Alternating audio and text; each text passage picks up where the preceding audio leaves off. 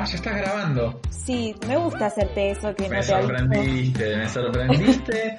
Decí justo miré la pantalla y estabas grabando. Sí. Sneaky, sneaky, sneaky woman. No, fa- no preguntarte cómo estabas y después empezar a grabar. Claro, claro, claro. Simplemente algo que sucedió. Re engañosa. Me quieren exponer acá, igual no tengo nada que ocultar. Bueno, ¿Vos cómo estás? ¿Arrancamos? Ah, sí, por favor, arranquemos. me gusta cuando me haces un chasquidito para empezar. Arranquemos. Intentar callar mi mente mientras bailo entre la gente. Buenas noches Buenas tardes. o buenos días, mi nombre es Sol Barcalde, Mi nombre es Nacho Francavila y esto es... animándonos a lo desconocido. Así es. ¿Cómo estás? Todo en orden acá, con rúcula en mi regazo. Qué hermoso. Sí, que es como mi, mi bolsita de agua caliente acá en estos momentos de frío. Se puso fresco, ¿no? Se ha puesto fresco. Sí, yo tenía los pies helados, hoy tuve que sacar las medias térmicas, Uy, qué bien. porque siempre exagerada. Nada, ahora estoy con medias térmicas, suéter. Muy bien. Está calentita mi casa, por suerte, tengo, tengo la suerte de que es una casa calentita, pero bueno, nada, los piecitos se me enfrían siempre. Oh, uf, me gustó el beboteo. Los piecitos se me no me enfrían puedo siempre.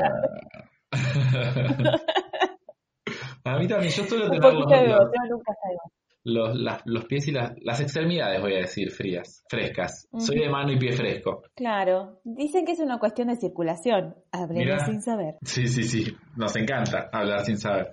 Bueno, el segmento de, de hashtag Hablemos sin saber, vamos a hablar de que eh, generalmente la gente que tiene los pies y las manos frías eh, suele estar vinculado a problemas de circulación. Claro. la seguridad es la clave en el discurso. Por supuesto. Así sabes cómo te piloteo todas las clases. Arre que si me escuchan mis, mis estudiantes van a saber que a veces lo dijo. no estoy tan, no estoy tan segura.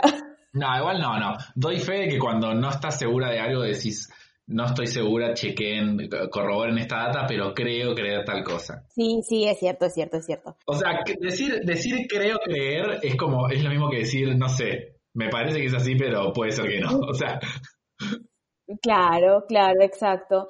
A mí muchas veces lo que me pasa, que es lo que yo digo cuan- en mis clases, es que esas dudas eh, que no sé responder, a mí también me sirven porque aprendo algo que no sé. Entonces siempre viene bien. totalmente. Siempre. Sí, sí, sí. Yo debo decir que desconfío del, del, del docente que nunca dice no sé. Sí, ¿no? ¿Cómo? ¿Todo vas a saber? Salvo todo, que absolutamente des en todo, toda tu algo, o sea, que te, te ocupes y te preocupes por dar todo un programa de cosas de las cuales estás 100% informado, pero igual no, no estamos 100% informados. Sí, pero es, es imposible saber, o sea, nadie te va a sorprender con ninguna pregunta. Puede pasar igual, ¿eh? En un cuatrimestre, ponele, pero no sé, dudoso. Sí, sí, Mínimamente es dudoso. Dudoso. Pero bueno, pero bueno. Yo, eh, mi bolsita de agua caliente es una copa de vino hoy. de Muy, me parece muy bien. Te envidio un poco. Un poco no, te envidio, te envidio. Te envidio punto. Sí, te mandaría con todo gusto, pero estamos lejos. No, yo podría comprarme, pero yo hay cosas que aprendí a hacer eh, en, en mi, en mi soltería y mi adultez, que es que si hay algo no lo, que no quiero consumir o sé que no me controlo consumiéndolo, no me lo compro. Porque, eh, ejemplo, sobre todo en esta cuarentena, si yo me comprase vino, o sea, yo abro un vino y no me tomo una copita de vino. Sea, me lo bajo el vino, me encanta No, el vino. no. Yo no tengo ese autocontrol. Yo en esta cuarentena, cada vez que comencé a ingerir una bebida alcohólica, terminé, no voy a decir borracha, porque es una exageración, pero un poquito entonada. Sí, sí, sí. Es que a mí me gusta estar en pedo, digámoslo, o sea, habla hablando así en criollo, como dice la expresión. A mí me encanta ponerme en pedo. No lo hago seguido A igual. mí me encanta, iba a decir me encanta chupar, que es controversial, pero me gusta mucho tomar alcohol. Yo siempre lo supe, Sí. pero en esta cuarentena descubrí que no soy una tomadora social, o sea, tomo porque me gusta Ah, mira, la bebida. claro. Sí. Sí, sí, sí, disfruto de un buen vino, de una buena cerveza. Cuando hace un poquito más de temperatura, un buen trago me gusta también. Mira, yo creo que Sí. escuchándote me doy cuenta que soy un tomador social, mira. Como que, no, si estoy solo no, no, voy al chino y me compro una birra y digo, ay, qué gana. Me pasó igual, o sea, en mi cumple sí lo hice, por ejemplo, me compré una lata de cerveza roja y un paquete pequeño de Doritos eh, Flaming Hot. Tiré marca ahí como si nos dieran chivo, pero no. no, no sucede. Sí. Eh, Igual Igual si nos quieren mandar doritos estamos más que felices. Totalmente. Y birras también. Bueno, tenemos acá una marquita de birras que nos podrían, me podrían hacer llegar un cajoncito a mi casa. Ah, tira esa. Bueno, cómo no, cómo no. Vamos a hablar con la gente de Almirante Don, Vamos. cerveza libre de gluten, para que te haga llegar Claro, porque me estoy. No, igual, igual no hay gluten, pero todo lo demás que tiene la vida, como que lo No, tiene. sí, aparte, obviamente. Igual fue un chiste, ¿no? Porque obviamente que quizás hay gente que no puede consumir gluten y no se está cuidando. O sea, hola. Claro, claro. Pero sí, no, yo me di cuenta que sí, que yo, i- igual siempre, siempre que viví, desde que vivo sola, Sí. siempre fui de comprarme para consumir sola. Mira, yo al principio no. me pareció un, un toque, un toque depre, ¿viste? Tipo, ay, no es medio de alcohólico levantar. No, pero no, no, no. No, para mí está buenísimo. Digo, a mí me gusta, pero me pasa eso, como cuando me compro un vino sé que me lo voy a tomar entero. O sea, no. Claro. por ahí un vino tinto, por ahí un vino Claro, tinto sí me tomo una copa, dos copas y paro. Pero, por ejemplo, un, un Mm. vino medio dulzón blanco, así un cosecha tardía o un rosado, ya sé que me lo voy a tomar Bueno, entero. pero eso es como juguito. Porque, es no, y aparte porque es como, no sé, comerte un cuarto de helado. Así como vos desconfías de los profesores que, que, Sí, que no dudan de que, de que lo saben todo, yo dudo de la gente que, de nada. que, que no se termina un cuarto de helado en una sentada, lo dije. Bueno, hay momentos en los que no se puede. Yo siempre hago el esfuercito igual, debo reconocer. Yo si abro un cuarto de helado me lo termino. Mi hermana, boluda, mi hermana, le mando un beso a mi hermana Natalia, come muy sano, o sea, la admiro, la muchísimo con la, con la perseverancia que tiene con eso. Y tiene un cuarto de helado en, la- en el freezer hace dos meses. ¿Qué? O sea... ¿Qué? Sí, sí. No, no, me parece una exageración, No, no, si te me lo juro. permitís. No, no, es que sí, pero tiene una conducta. Yo si tengo un cuarto de helado, ponele que te puedo esperar el fin de semana, cuando hacía, cuando comía decentemente y me daba permisos en el fin de semana, ahora me los doy cuando se me canta el orto. Pero Claro. el nivel de conducta, yo la verdad que me paré, es más, mira, me, me paré y aplaudí en mi casa. Me parece muy hermoso, me parece muy hermoso. Yo, em, no, no, no tengo ese nivel de conducta, no me interesa tampoco, ¿no? No es algo Claro. que... Está bien, está Qué bien. loco igual, ¿no? Me dijiste algo que, que me llamó la atención. Qué loco esperar el fin de semana para el permitido, ponele. Y es que con la dieta... Cuando el fin de semana es algo re arbitrario. ¿Cómo? Que el fin de semana es algo re arbitrario. Sí, sí, Tipo, entiendo. estos dos días de la semana, No, o sea, entiendo que son realidad, distintos o sea, a un lunes, a un martes. tiene que ver con la cantidad de días, pero digo, si poner, si vos, yo cuando estaba haciendo la dieta de gimnasio para bajar grasa y subir músculo, o sea, vos Sí. como comes de una determinada manera, durante la semana yo comía, comía grasas, pero grasas buenas y, y, bueno, súper sano, qué sé yo. Y el fin de semana tenía dos, un permitido el sábado, un permitido el domingo, lo que yo quiera, o una comida salada, o un postre. cada- yo generalmente, o sea, Ah. y me iba por lo dulce, pero creo que tiene que ver con, Sí, que el fin de semana son dos días y la semana son cinco. Entonces, si vos te haces cinco permitidos y te cuidas dos días, como que una cuestión de proporciones, no, no, simplemente. O sea, No, pero lo que voy digo es, miércoles, no, no podría- tiene por qué ser el fin de semana. claro, claro, ¿entendés? Como mis, per- mis dos permitidos son el miércoles y el jueves. No, no, obvio. Y obvio, hago la dieta de viernes a martes. Y, pero lo que pasa es que también generalmente uno socializa más el fin de semana. Entonces, si yo, por ejemplo, elegía comerme un cuarto de helado el miércoles, que estaba en toda mi libertad de hacerlo, después si el sábado iba, salía con amigues y me Claro. quería tomar unas birras y clavar unas papas fritas, y jodete, porque te gastaste el permitido. Yo me los solía guardar Claro, claro. sociales, los permitidos, que igual eran, no eran moderados, Claro. eran, eran, me se iba toda la mierda, o sea, tomaba alcohol. Claro. Tirabas la semana al tacho. Sí, sí, sí. Y bueno, a veces pasa, a veces pasa. Yo me crié en una casa eh, en la que, bueno, hasta que se enfermó mi vieja, Sí, vivía dieta. sí. Entonces, creo que también es mucho de esa generación, ¿no? Como esa, ese gordo odio eh, Sí. que las hacía vivir a dieta a las personas. Y siempre me llamó la atención el permitido, porque era como un momento tan feliz. Claro. Que me acuerdo que de chica no entendía muy bien por qué había que esperar a ese momento para Claro, ser claro. tan feliz. Onda, te cagabas de hambre toda la semana, ¿entendés? La pasaba re mal. Pero bueno, después uno va creciendo y va entendiendo algunas otras cosas. Bueno. Sí, o sea, cosas a destacar de todo esto que estuvimos diciendo, como también la palabra dieta está muy estigmatizada, generalmente se, se asocia a dieta Sí. a pasar hambre y en realidad uno puede hacer una dieta y comer súper sano y, y di- Sí. diferir lo que es comida de lo que Dietas no para bajar de peso, quiero decir. No, no, no, en realidad la dieta, o sea, vos podés tener una dieta saludable No. y no necesariamente bajar de peso. Claro, claro, Yo, pero Al contrario, yo subí de peso, pero bajé la grasa. A lo que a las que me refiero son a las dietas que apuntan a bajar de peso, no a, a una dieta saludable, digamos. Claro, A ese tipo de dietas me refería cuando dije mi mamá vivía claro, claro, claro. Sí, es. También tenía una dieta especial, pero que tenía que ver con su salud y cosas que no podía incorporar con sus alimentos, como no sé, conservantes. Sí, sí, sí. Eh, difícil la de los conservantes. Pero bueno, sí, de repente flasheamos a hacer un episodio de otra cosa, pero el tema, la temática de hoy es otra. Sí, es otra, No. exacto, porque hoy, no lo hemos dicho, es nuestro episodio número 10 y seguimos en el mes del orgullo. Woohoo! I'm beautiful in my way, 'cause God makes no mistakes. I'm on the right track, baby, I was born this way. Quiero que sepan que ya estaba haciendo playback, ¿no? Acá de mi lado, porque no voy a cantar junto con Nacho porque no quiero pasar vergüenza.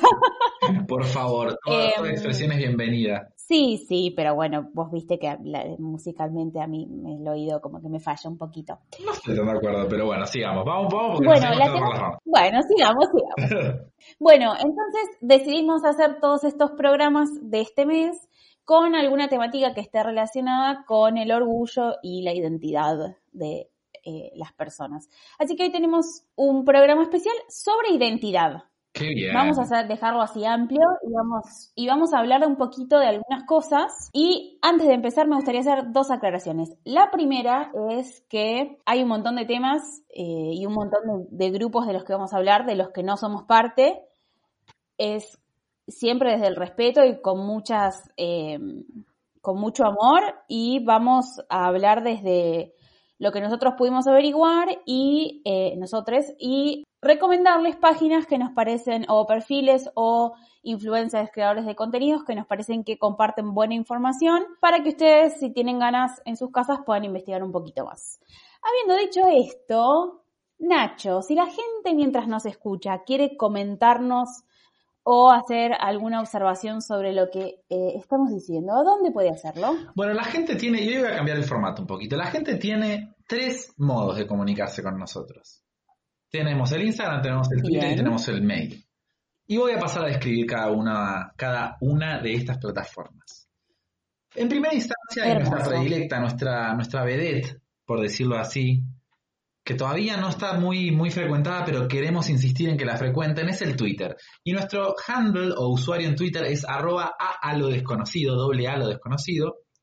Y uno se pregunta, che, ¿cuál será su, su usuario de Instagram? ¿No, Ruku? ¿Cuál será? Y es el mismo a todos nuestros oyentes, a todos nuestros oyentes les decimos que arroba doble a lo desconocido, arroba a, a lo desconocido es nuestro usuario de Instagram, donde si se meten ahí, eh, tienen anclado en nuestra bio o nuestro perfil el link donde ustedes hacen clic y entran al perfil de Spotify de animándonos a lo desconocido, donde también nos pueden seguir si quieren.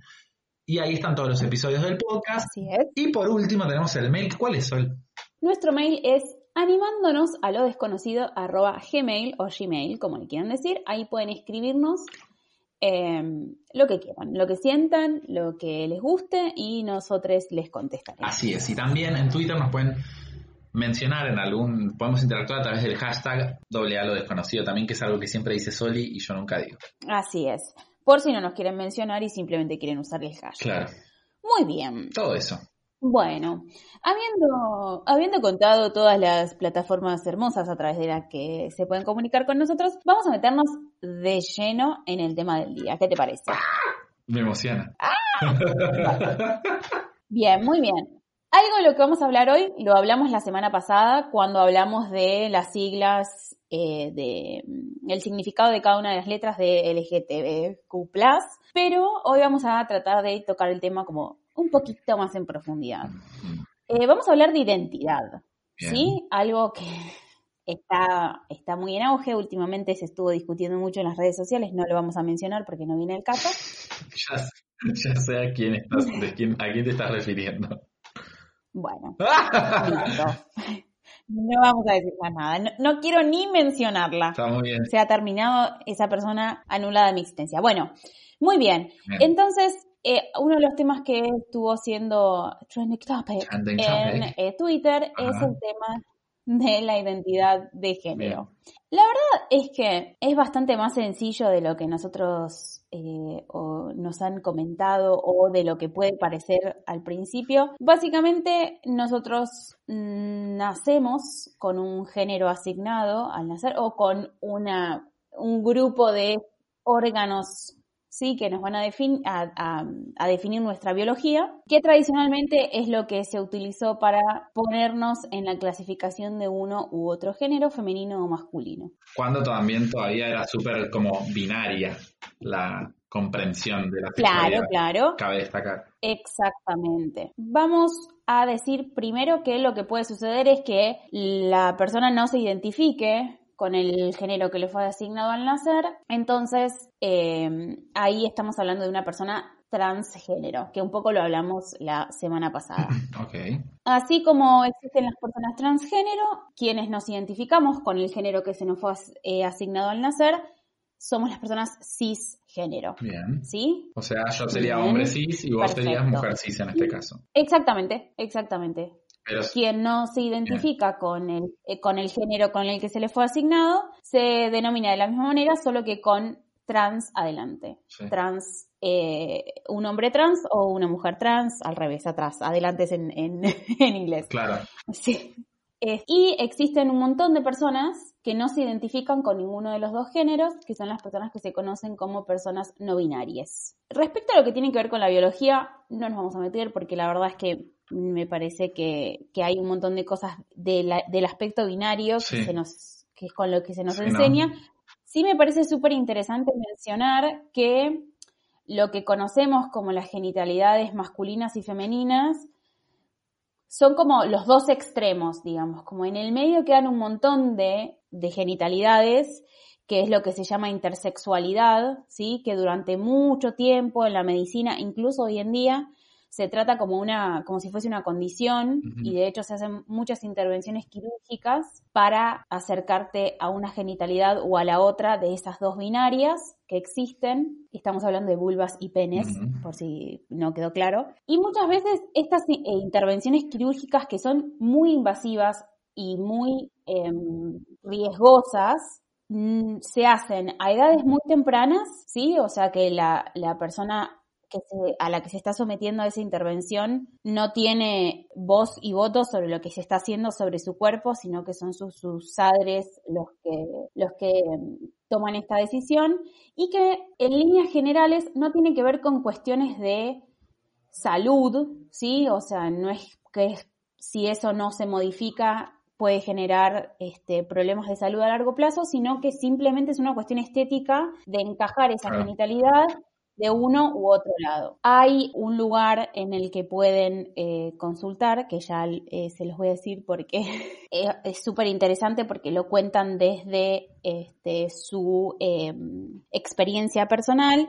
Y una cosa que me parece también interesante mencionar es que muchas veces la balanza se inclina hacia los penes. Sí, ¿sí? eso lo dijimos un poco en el episodio pasado, como que históricamente uh -huh. los médicos, cuando tienen un caso de una persona intersexual, o hermafrodita también. Ahora vas a pues, corroborar un poquito, sí. porque me imagino que investigaste un poco más, pero también se suele conocer como hermafrodita, hermafrodita a las personas que, que, que, portan biológicamente condiciones de ambos sexos, digamos. Uh -huh. Caracteres sí, ex externos o internos de ambos sexos. Los médicos solían ten, como decir, definirlos como hombres a la gente como intersexual uh -huh. o hermafrodita, digamos. Sí, a la, a la, gente intersexual. Que me imagino también como intersexuales con genitalidades externas masculinas, porque de repente me imagino que deberían tender a, a, sí. a resolver hacia la genitalidad externa, porque también si, si genitalmente, o sea, a nivel externo tenían vagina, pero por ahí tenían algo masculino por dentro, una composición masculina biológica interna, deberían también tender por lo que se veía desde afuera, quizás, no sé, no sé cómo era el parámetro, pero era un horror, o sea, era violento y era como pasar por encima de la libertad de, de cada uno de elegir. Sí, eh, la página que les quiero recomendar, el perfil de Instagram, se llama orquídea-intersexual, ¿sí? Ahí van a tener un montón de información en primera persona. Una cosa, la genitalidad externa, que tradicionalmente se asocia con lo femenino, se llama vulva. Vagina es como una parte de todo el aparato. Okay. Eh, que es algo que se está empezando a concientizar ahora, es como una partecita, pero tradicionalmente se le, se le dice vagina, solo que es incorrecto en cuanto a términos este, fisiológicos. Em, una cosa que, em, bueno, ya dije lo, lo hermafroditas, que es lo que decías vos, es como se conocían, es, hasta al- es uno de los términos que se le dan, y esto tiene que ver con que en el proceso gestacional, sí, cuando uno está eh, en el útero, o sea, en el feto, la base, digamos, de esos genitales es la misma, ¿sí? Un- un- una vulva y un pene surgen del, del mismo, del mismo órgano que se desarrolla hacia un lado o hacia el Mirá. otro. Estoy explicándolo lo más sencillo posible dentro de lo que yo entiendo. Igualmente hay un montón de páginas que lo explican. Les recomiendo eh, en Instagram ceci.sexualidades, eh, Gineco Online, eh, Tati Español, que en, en Instagram la encuentran como Tati Español.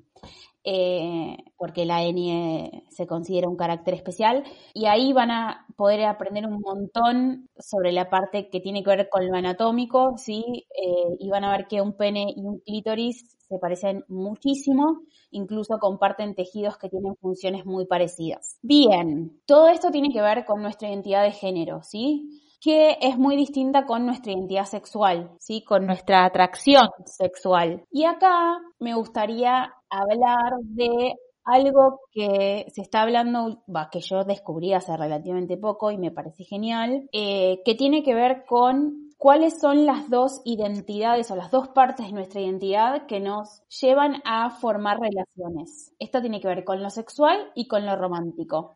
¿Sí? Bien. Y son dos tipos de atracciones que están pueden estar alineadas o pueden estar completamente separadas. Acá es donde entra todo lo que nosotros conocemos y hemos puesto a lo largo del tiempo en la misma bolsa que tiene que ver con heterosexualidad, homosexualidad, asexualidad, ¿sí? O alosexualidad. La hetero-homosexualidad tiene que ver con si las personas que nos atraen sexualmente eh, son o no del mismo género que nosotros. Una cosa importante para decir es que que me parece que cuando hablamos hace un ratito me lo salteé porque me parece es obvio, pero está, está bueno aclarar, a las personas trans se las trata con el género con los que el que se autoperciben, ¿sí? Una mujer trans se la trata de ella y a un hombre trans se lo trata de él. Aclaro esto porque en nuestro país suele haber mucha confusión. Eh, bien, volviendo a orientaciones y atracciones sexuales. Las personas homosexuales se sienten atraídas sexualmente por las personas de su mismo género, ¿sí? Acá no tiene nada que ver la biología, digamos. O sea, un Claro. hombre sí, si se siente atraído por, o está en una relación con un hombre trans, sigue siendo una relación homosexual porque son dos hombres los que participan Sí, sí, sí. de esa, de esa relación. Una persona heterosexual es aquella persona que se siente atraída por personas de un género distinto al propio. ¿E- ¿Eso es heterosexual? Eso es heterosexual, ¿sí? No sé, yo soy una mujer eh, y me atraen los hombres, soy una mujer O heterosexual. sea, ¿dice distinto la definición o dice... no, la definición no sé cuál es, porque seguramente decir del género puede Sí, ser. sí, sí, es que... tipo, Sí, hay un montón de cosas que quedan Por eso, por eso, por eso me, me llamó, por eso estaba como indagando. Quiero destacar que yo en este episodio estoy como cumpliendo Claro. la función de público, entre comillas, como que yo voy a preguntarte cosas sobre lo que vos investigaste eh, y me nace esto, como que creo que también Hermoso. pasó un poco en el episodio pasado cuando hablábamos de, del colectivo, esto como al Sí. escuchar de, de un sexo distinto, digo, como, como ponele, si vos te consideras heterosexual y de repente te atrae a alguien que es eh, intersexual, como, ¿qué onda? Esa definición de heterosexualidad, ¿viste? Como, y me encanta que eso pase, además, como que ni siquiera quiero que intentemos definirlo, como que aceptemos Claro. el gris de una buena vez. Sí, sí. Bueno, es que el tema también es que las etiquetas, primero que han sido fáciles de colocar a lo largo del tiempo, porque si tus opciones son pocas, las etiquetas son Claro. pocas. Onda, si yo te digo, existen dos géneros y las posibilidades son o que te guste el mismo o que te guste uno diferente, bueno, muchas posibilidades de etiqueta no tenés. Sí. El tema es que cuando se abren esas opciones y se descubre o se se aprecia y se respeta las identidades de, de las otras personas, hay un montón de cosas que quedan afuera de esta clasificación Claro, binaria claro. de los seres humanos.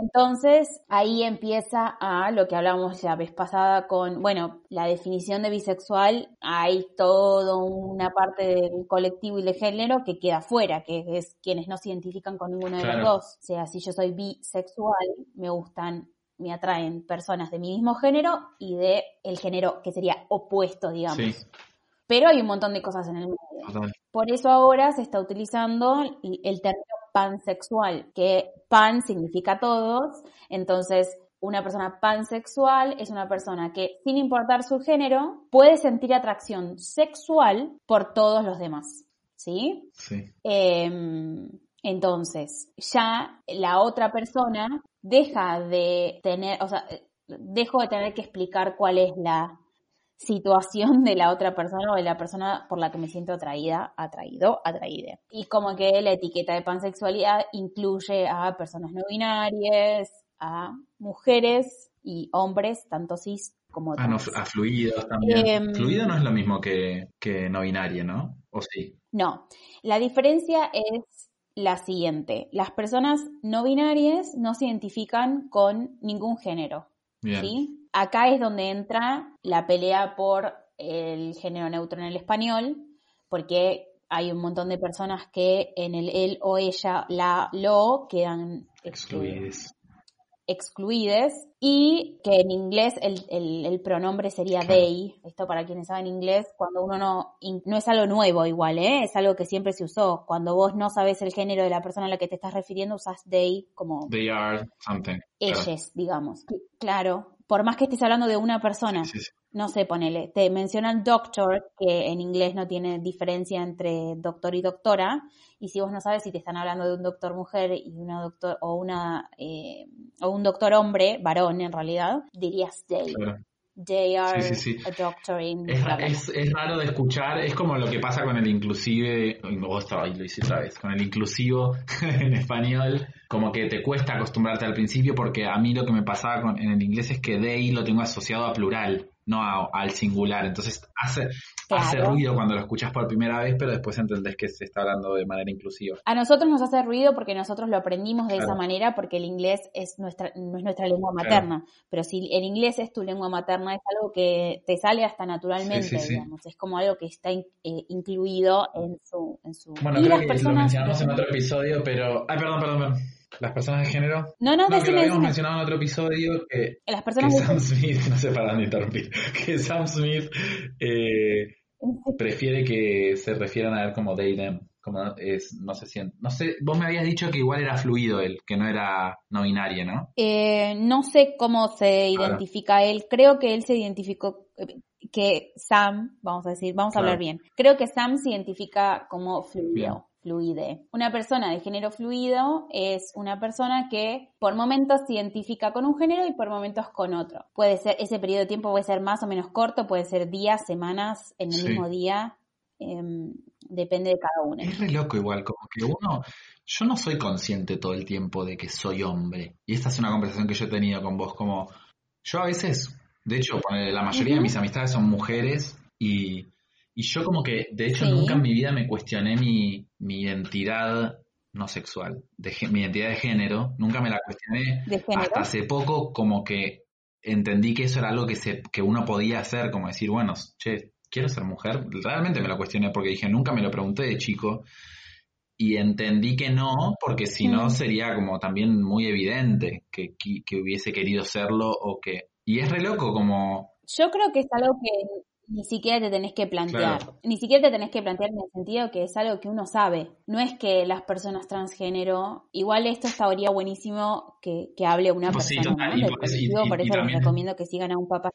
está bueno también como este comentario que hiciste al principio que nosotros hablamos desde, desde la intuición porque no, no vamos a saber nunca lo que siente o lo que es estar en la piel, bueno, igual nunca digas nunca, pero de lo que es ser transgénero, como que la sensación, no sé, hay, hay una chica, siempre traigo a Drag Race, pero porque RuPaul's Drag Race es un programa donde hay mucha gente del colectivo LGBTIQ y hay, hay, chicas trans que pasaron por ahí. Sí.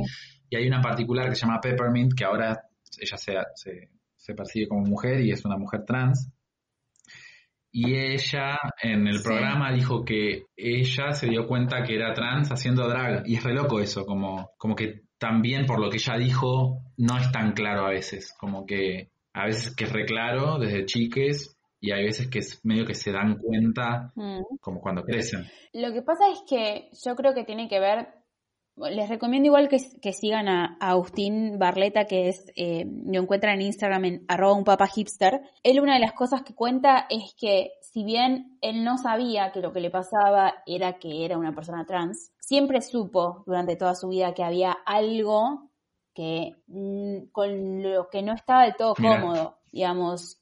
Lo que pasa que hasta que no crece e investiga un poco más, no sabe que esto es algo que te puede suceder. ¿Se entiende? Claro, claro, sí, totalmente. Es como que, que yo te siento que ahora para los niños de hoy en día y por venir es entre comillas más fácil percibir esto porque es una de las posibilidades que se les van a enseñar o mostrar o que van a tener cercanas, también igual depende de dónde vivan, ¿no? Porque hay lugares mucho más progre que otros Sí, en este sí, sentido, pero como que así como yo ahora dije, che, a ver qué onda, yo quiero esto para mi vida, me siento cómodo, soy, me siento hombre, sí, bueno, me lo cuestioné y mi conclusión es que sí, pero está, es esto que estás diciendo, como está buenísimo que ahora va a ser mucho más temprana esa, esa, como esa, es- esa pregunta a uno mismo, a uno mismo, que, que en otro momento de la historia cuando esto no era ni siquiera una opción.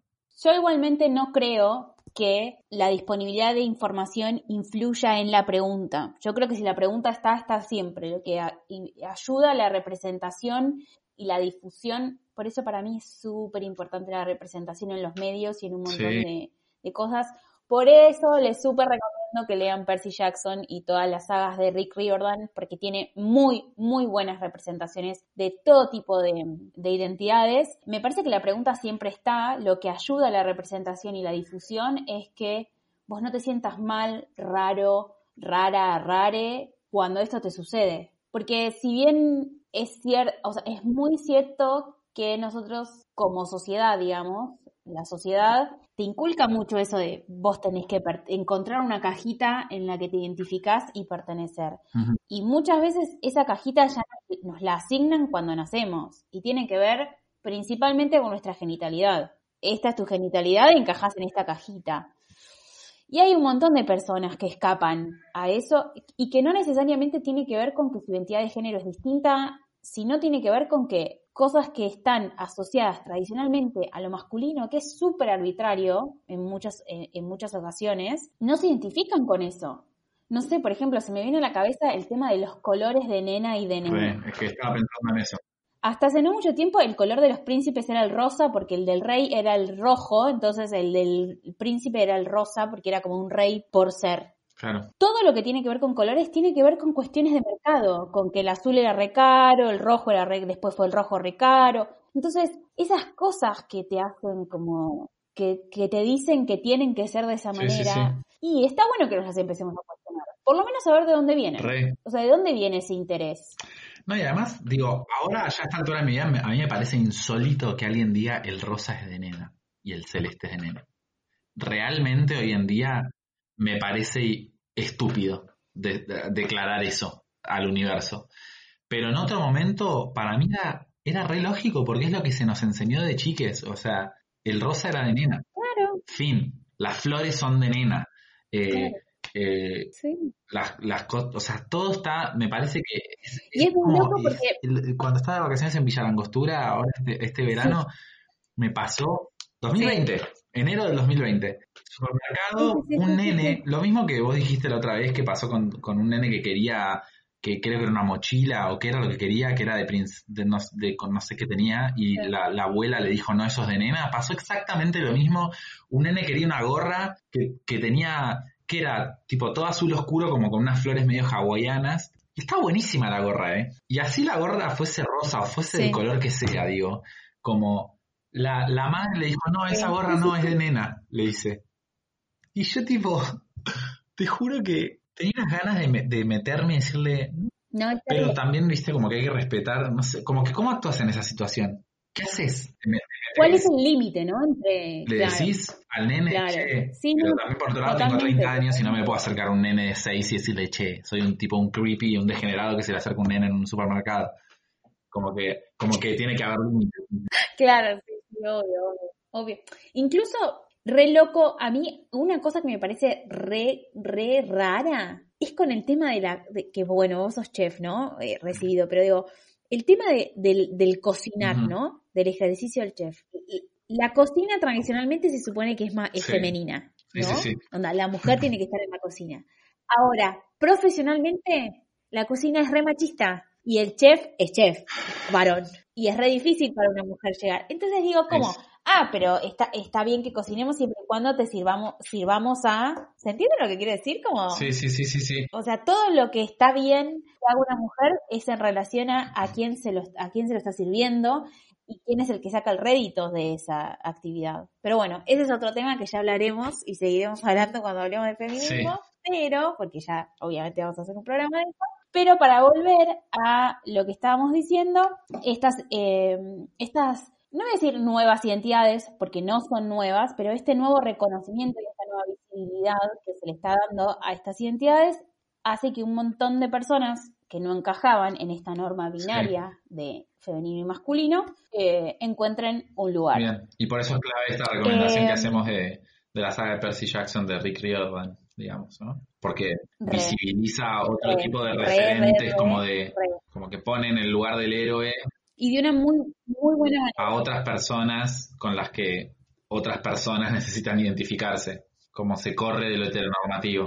¿Cómo, cómo definirías en una frase, si tenemos que decir, recomendamos la saga de Percy Jackson de Rick Riordan, ¿cómo la seguirías? ¿Por qué? ¿Por qué la recomendamos? Porque es inclusiva y tiene muchísimas representaciones que por lo general no están en la cultura popular. Esa sería mi razón por la que recomiendo la saga de, las sagas de Rick Riordan. Estoy haciendo live tweeting. Ay, me muero, me muero, muy bien. Por esa, por esa razón. Yo me acuerdo que él, incluso hay historias en su página, él cuenta un montón, bueno, él es un, som- uno, un hombre, es un hombre cis heterosexual, blanco además, super white privilege, eh, profesor de historia en los Estados Unidos.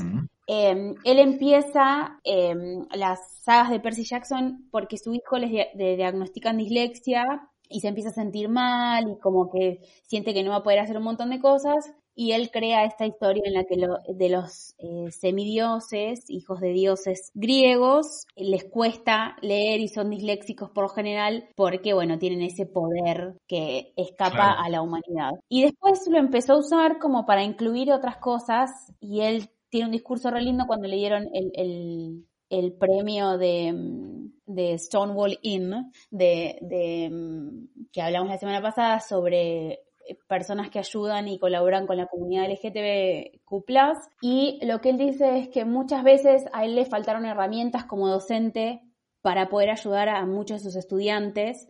Entonces quiere a través de estos libros darles herramientas y generar lugares en los que esos chiques se sientan Representados. representados y sientan que tienen un Claro. lugar. Y hay historias muy lindas que le comparten y que él después las comparte por si le sirven a alguien, de mm, docentes que cuentan que pudieron ayudar a sus alumnos y sus alumnos, no sé, se acercaron para decirles que eran de género fluido y no sabían cómo contárselo a sus compañeros y la profesora les hizo leer uno de los libros de la saga y después de que los leyeron y entendieron todo, esa persona le dijo a sus compañeros compañeras, a partir de ahora me gustaría que me traten con el pronombre they porque nada, es como me siento más cómodo y como todo un montón de cosas que está buenísimo para la, la- los- las generaciones, digamos, de jóvenes, que me parece súper eh, rescatable recomendar. Bien. No así las películas, ¿no? Porque él se arrepintió mucho de vender sus derechos, pero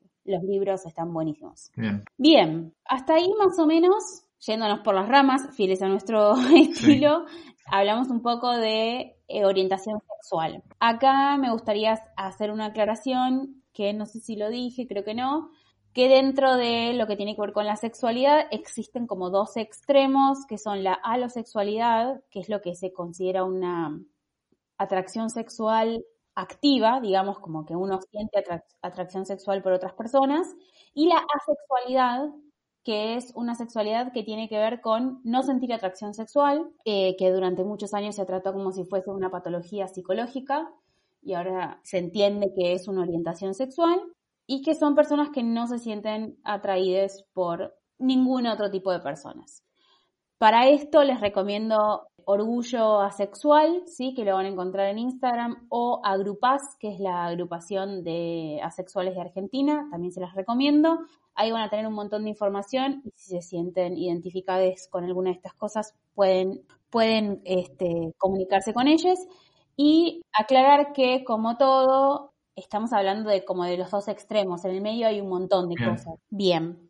Eh, bueno, y acá vamos a hacer una distinción porque estas personas que se encuentran dentro del espectro de la asexualidad no quiere decir que no generan relaciones con nadie. ¿Por qué? Porque nuestra orientación romántica, ¿sí? las personas con las que podemos entablar relaciones de amor, es completamente distinto, ¿sí? a nuestra orientación sexual o puede ser completamente distinto a nuestra orientación sexual.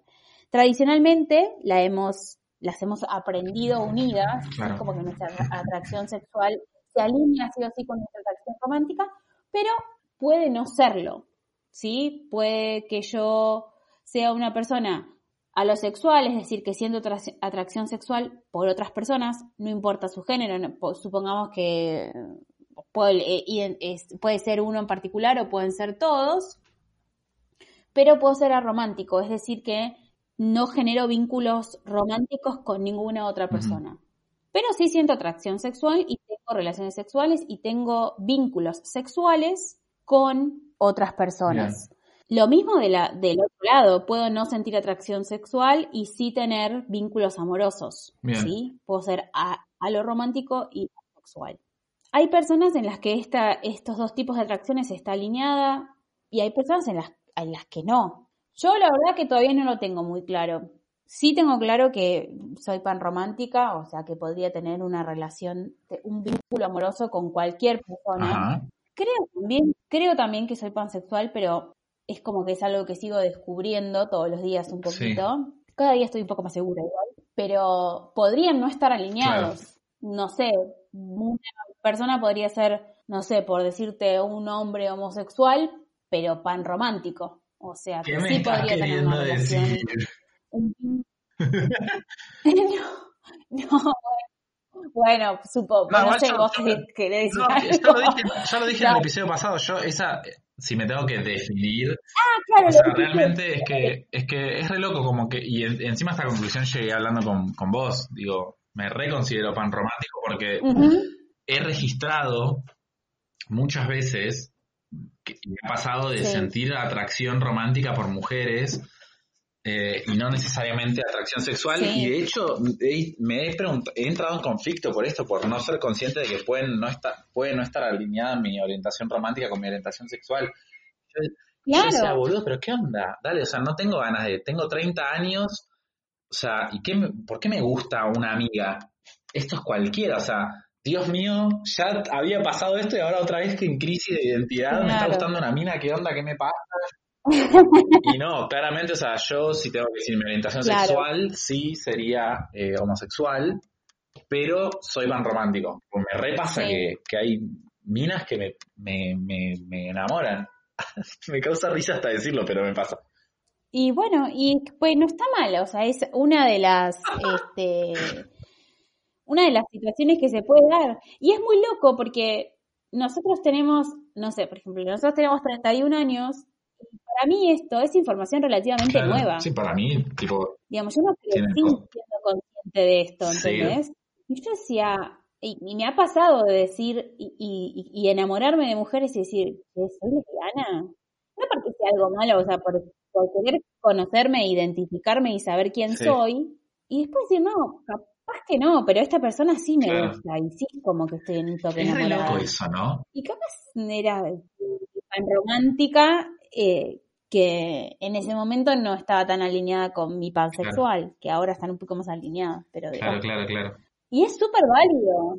Total. Y no hay que darle, que a mí me parece importante, que por lo menos yo lo vivo de esa manera, es, no hay que darle explicaciones a nadie. Si los que las querés dar, podés darlas. Si no querés darlas, podés no dárselas a nadie. Eh, sí me parece que la persona con la que elijas Sí, sí, entablar sí. una relación, cualquiera sea el tipo de relación, está bueno aclarar aunque sea ciertos parámetros, pero cada uno verá qué es lo que tiene que aclarar en sus relaciones. Digo, pero, pero a mí mi utopía, digamos, en cuanto a las relaciones, es llegar a un momento en el que las etiquetas no sean necesarias y simplemente se den las relaciones entre las personas que se tengan que dar. Eh, no sé, muchas veces me han preguntado, tipo, ay, esta pregunta me parece una pelotudez, pero Ay, ¿y qué haces si encara una mina? Bueno, eh, ahora la respuesta es si me gusta me la chapo, pero digo, en, el, Claro. en el momento en el que yo flasheaba heterosexualidad, Sí, digo, sí, no sí. sé, lo mismo que si viene un chabón que no me gusta y me encara, le digo, no, no gracias. Claro, o sea, no es muy complicado. Sigue siendo una persona la que tenés enfrente. Digamos, qué sé yo. No sé, es muy loco. Lo bueno es que en nuestro país, sin importar nuestra, nuestra orientación sexual, podemos casarnos, si eso es lo que queremos, con quien queramos, ir a la ley del 2007 de la identidad, la ley de la identidad de género, nuestro documento se condice con la identidad, con nuestra identidad, porque acá me parece súper importante que la aclarar que la identidad es algo que es autopercibido. Hermoso. Nadie te puede decir cuál es tu identidad, salvo Rowling, lo dije. O sea, mi identidad la defino yo. La tuya la defines vos. Y cada una define su propia identidad. Si quiere hacerlo, si quiere no ponerle ninguna etiqueta, también es súper válido. Ojalá lleguemos a un momento en que, como digo, las etiquetas no importen y simplemente sí, sí. podamos ver a los seres humanos que están atrás de esas etiquetas. Creo que hoy en día las etiquetas es como lo primero que vemos. Sí, todo el tiempo. A mí me pasa incluso, no sé, si, si de repente, no sé, veo un chabón que me gusta y está con una mina o tiene novia, asumo que el chabón es heterosexual. Y Sí. ahí el chabón es bisexual y it happens to be in a Sí. heterosexual relationship. No sé por qué de repente habla en inglés. Buenísimo. Eh, pero como necesitaba el, el it happens, que no sé cómo, cómo decirlo en español. Claro, como que de repente coin- co- coincide o pasa en ese momento que el chabón está en una relación heterosexual, pero es bisexual y no lo sabes. Y vos asumís, a mí me pasa mucho esto, asumir la, la, ident- la orientación sexual o, o el género de, incluso de las personas por cómo se ven o por lo que están haciendo y, y no tenés idea. Yo creo que tiene que ver con dos cosas. Lo del género me parece que tiene que ver con el miedo que tiene la sociedad a lo desconocido. Entonces, si yo no puedo ubicar a una persona, pues me ha pasado, no sé, gente grande, poner Sí. mi abuela que me pregunta, tipo, ¿era un chico o una chica? Gente que pasa por la calle, ¿qué sé Claro. yo? ¿Qué me importa? Si en algún momento tengo que encontrarme con, con esa persona para lo que sea que implique su identidad de género, bueno, no sé, capaz que le pregunto, Sí, pero sí, sí. ¿qué carajo me importa? Estos temas me violentan y me pongo guaranga, pero digo, ¡Ah! porque le haré un carajo ahí que está ¿Y cómo, ah, cómo- audio, pero cómo sería, ¿Cómo sería el approach? Porque a mí de repente me pasa, ponele ahora, a mí me está hablando un chico, tiraba, tiraba data personal. no, pero me está hablando un chabón sí, sí. que No, para, antes, antes de que me contestes, Sí. algo respecto a lo que vos decías, que es que nosotros vivimos en una sociedad muy bi y pan, no voy a decir fóbica ni odiante, pero como muy bi y pan, ay, no me sale la palabra en español, pero como que lo desmerecemos esa identidad. Entonces, claro, sí, sí, sí. no sé, una mujer mientras sale con una, no sé, poner una mujer que sale con un hombre está, es heterosexual y después si esa misma mujer sale con una mujer, de repente se transformó en lesbiana. No, es bisexual o pansexual o como o, o bi romántica o pan romántica. Pero como que se, se anula, ¿viste? Esa Sí, identidad es sí, sí, no, en la comunidad gay también hay mucho de eso, como chabones que dicen soy bisexual y, y los gays automáticamente dicen como, ay, no, no, no sos bisexual, bueno, sí, está bien, necesitas que decir que sos bisexual porque tu orgullo hetero no lo querés dejar ir, pero sos gay y, y un chabón que dice que es bisexual, dicen, sí, acá en 10 sí. años va a decir que es gay. Y por ahí sí en 10 años dice que es gay, pero porque después se dio cuenta que era gay, pero en ese momento era bisexual, como como esto, lo, lo binario, ¿viste? Claro. O sos gay o sos hetero. No, hay otras cosas en el medio y si una persona dice que soy bisexual, respétalo. Claro. Por más que como que hay un montón de cosas y prejuicios que se ponen en Sí. juego Como, no sé, un chabón que dice estoy Bueno. bisexual y es súper afeminado de repente. Y alguien puede ser afeminado y, y que le guste una mujer. O sea, como dejemos de, de comprender las cosas tan polarmente, ¿no? Que ya incluso el término feminado es súper binario, Sí. porque, tipo, ¿quién te Ni- dice bueno, qué ni características hablar tiene, eso, pero digo, como le- viéndolo con esos ojos, ¿se entendió, no?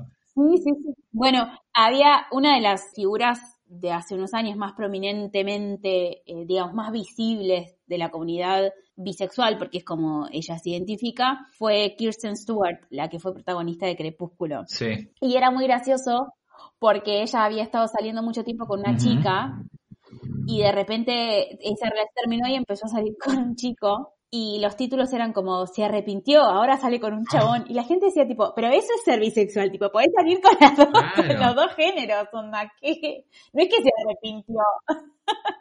Claro, Pero de repente seguimos como ejercitando, dando, dando ejemplos de la diferenciación entre de Sí. tu orientación romántica y tu orientación sexual. Ella podría ser bisexual, pero de repente, no Sí. sé, su orientación romántica es con las mujeres y por ahí solo tiene relaciones con mujeres, pero en su intimidad tiene relaciones sexuales con hombres y es bisexual y no, y no te importa definirlo. O sea, anda a tu casa, planta una plantita, hace un budín y deja a la gente que sea lo que quiera. Sí, lee tu libro, no sé, haz Claro. otra cosa, más útil Percy Jackson intentar definir la sexualidad de las Es demás que- personas. Claro, claro, tal cual, tal cual. Pero bueno, e- es complicado, porque son muchos años también de esto tan binario. Y como eh, eh, hemos dicho en algunas charlas que hemos, o sea, que hemos tenido en, en privado, Sí. off the record, decir que es algo nuevo es ridículo. Sí. Ahora se está visibilizando. Yo me acuerdo tener charlas, no sé, ponele, que mi papá me diga, antes no había tantas lesbianas.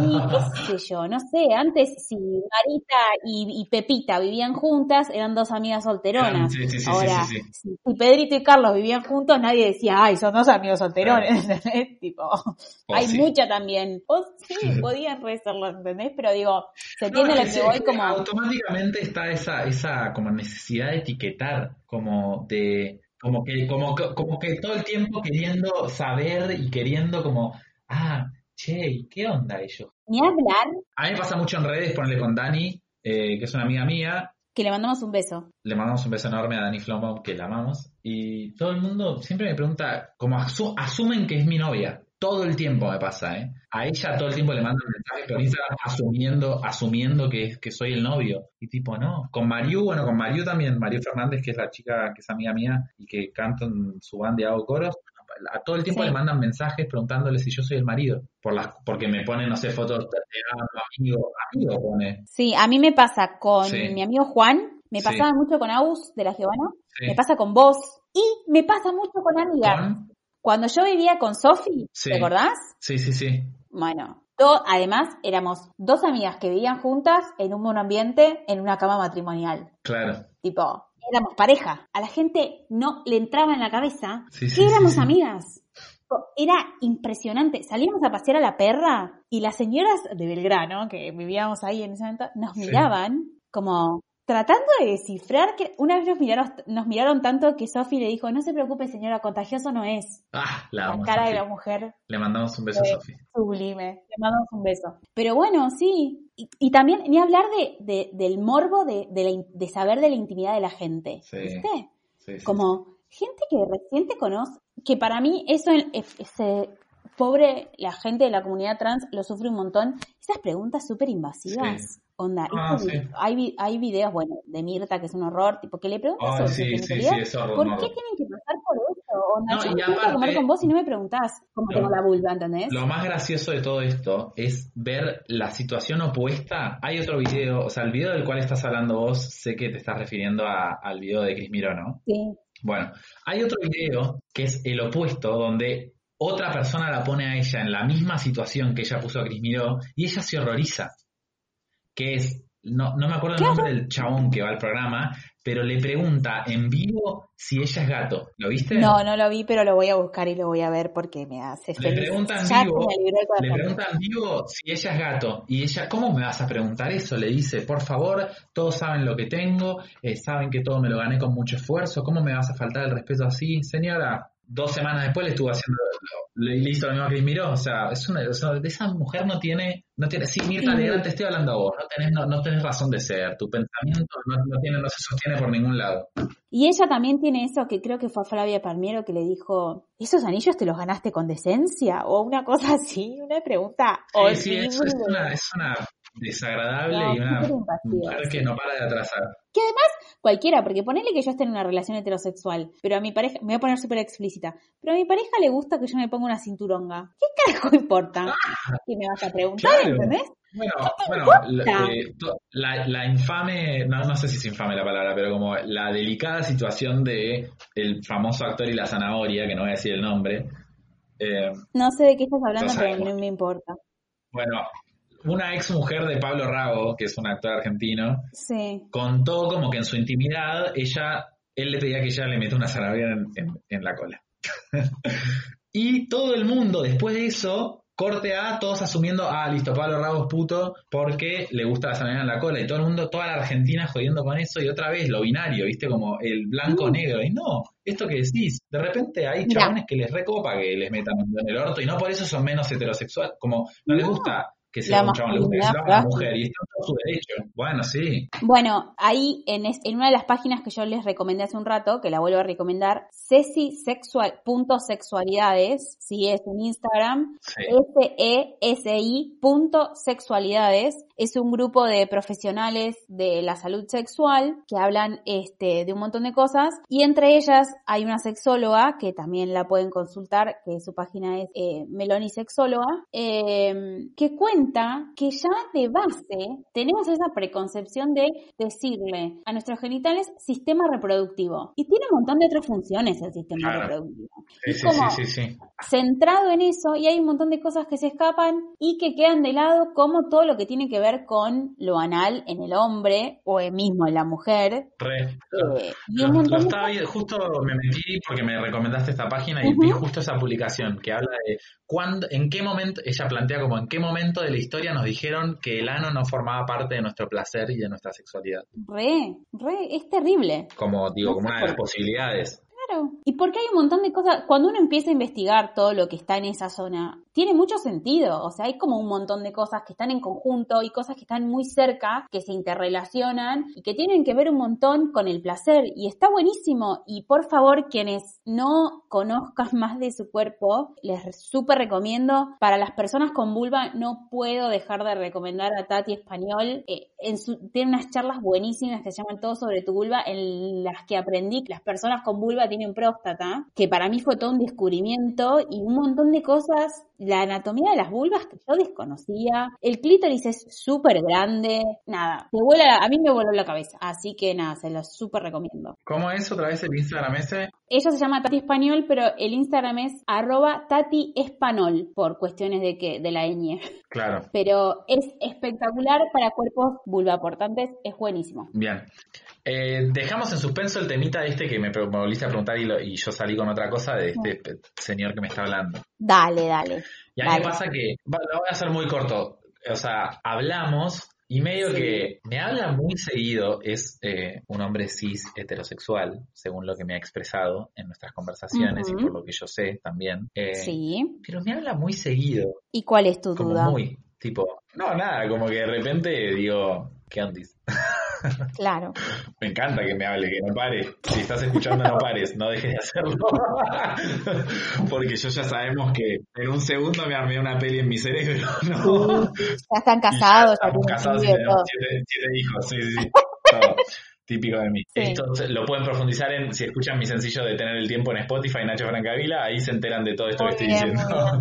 muy Eh, bien. pero bueno, nada, me pasa eso que de repente, como lo que digo es cuánto, como una persona, él me dice como, me, me, me pone ese límite, pero por otro lado, viste cuando uno percibe un otro tipo de, de vinculación, Sí. como, y no porque yo la quiera percibir claramente, ¿no? Pero como esto, como de repente, no sé, detalles de, de, como cosas que, que uno le, le escribe a alguien con y digo, quizás se está viendo a una cosa más panromántica, que no, que por ahí no, no, digo, clasifica como un vínculo panromántico, ahí ponele, decime que sí, no mentira.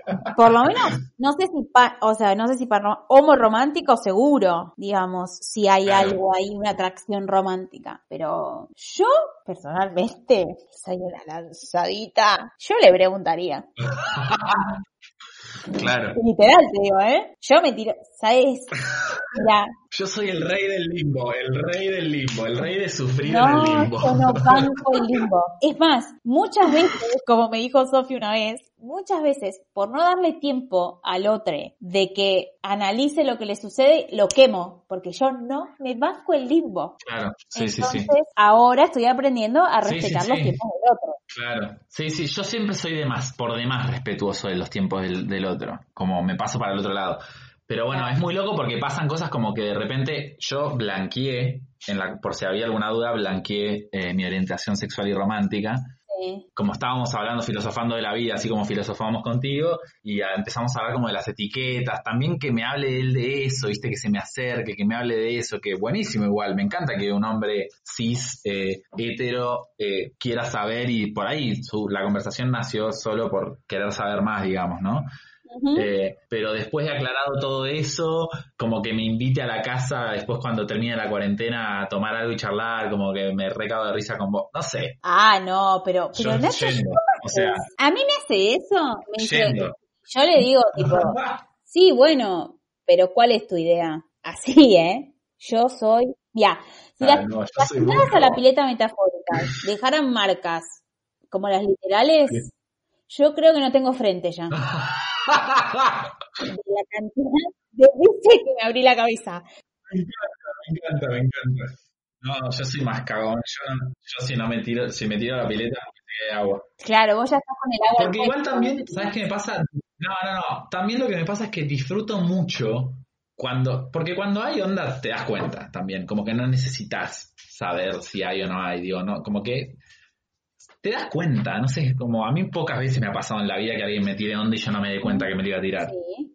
Mm, pero muy pocas veces, o, o viceversa, digo, que yo le tire onda a alguien y que, y que la persona diga, wow, nunca me había dado cuenta que, me, que gustabas de mí, como que siempre se siente en el aire esa tensión. Sí. Sí, sí. Eh, y la disfruto, o sea, me gusta mucho como esa, ese, esa sabiduría compartida genera y que ansiedad ambas sepan y me gusta. Ah, a mí me encanta, me encanta como lo in- como la intimidad, no sé, de repente están en una reunión y ambas partes saben que se gustan y como el histeriqueo delante de otras personas me ponen una, esa me encanta. Voy a decirlo, me recalienta. A mí me gusta también, un ratito. Pero no sexualmente, como que me, me- me excita como, no solo sexualmente, digo, no es que estoy con, Sí. con una carpita india en el medio de la reunión, no. Como me excita intelectualmente, me, me, me, me, me da... Se puede decir que me da morbo la situación, sí. Bueno, cada un, como diría Sofi, cada un, cada un, qué sé yo. Sí, ¿no? El capítulo de hoy podemos eh, titularlo hashtag Sí, oversharing, sí, sí, re. de mi parte, ¿no? re. Siento que hoy como que rom- me, como que me abrí por demás a nuestra audiencia. Estuve muy cerca, vos que me conocés, Me olvidé de que esto lo a Vos- mi mamá. vos que me conocés, sabés, creo que si pensás, vas a saber en qué parte estuve cerca, cerca de oversharing, pero me controlé. Me parece que Sí. ya sabes, ¿no?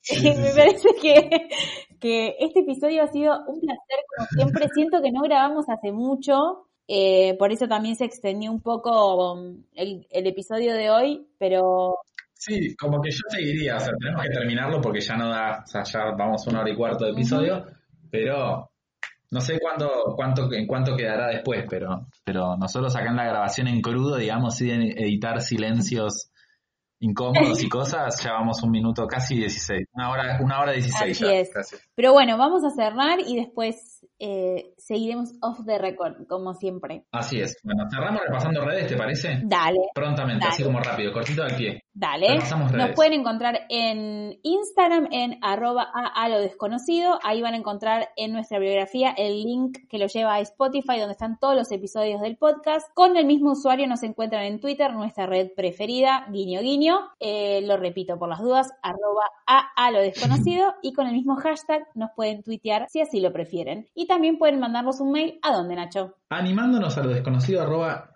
gmail o gmail.com es la casilla a la cual se pueden comunicar con nosotros. Y este es el fin del décimo episodio. Hermoso, un placer. Quien está del otro lado es Nacho Francavila, Y quien está del otro lado es Sol Barcalde. Y esto fue... animándonos a lo desconocido. Muy bien, es. muy bien.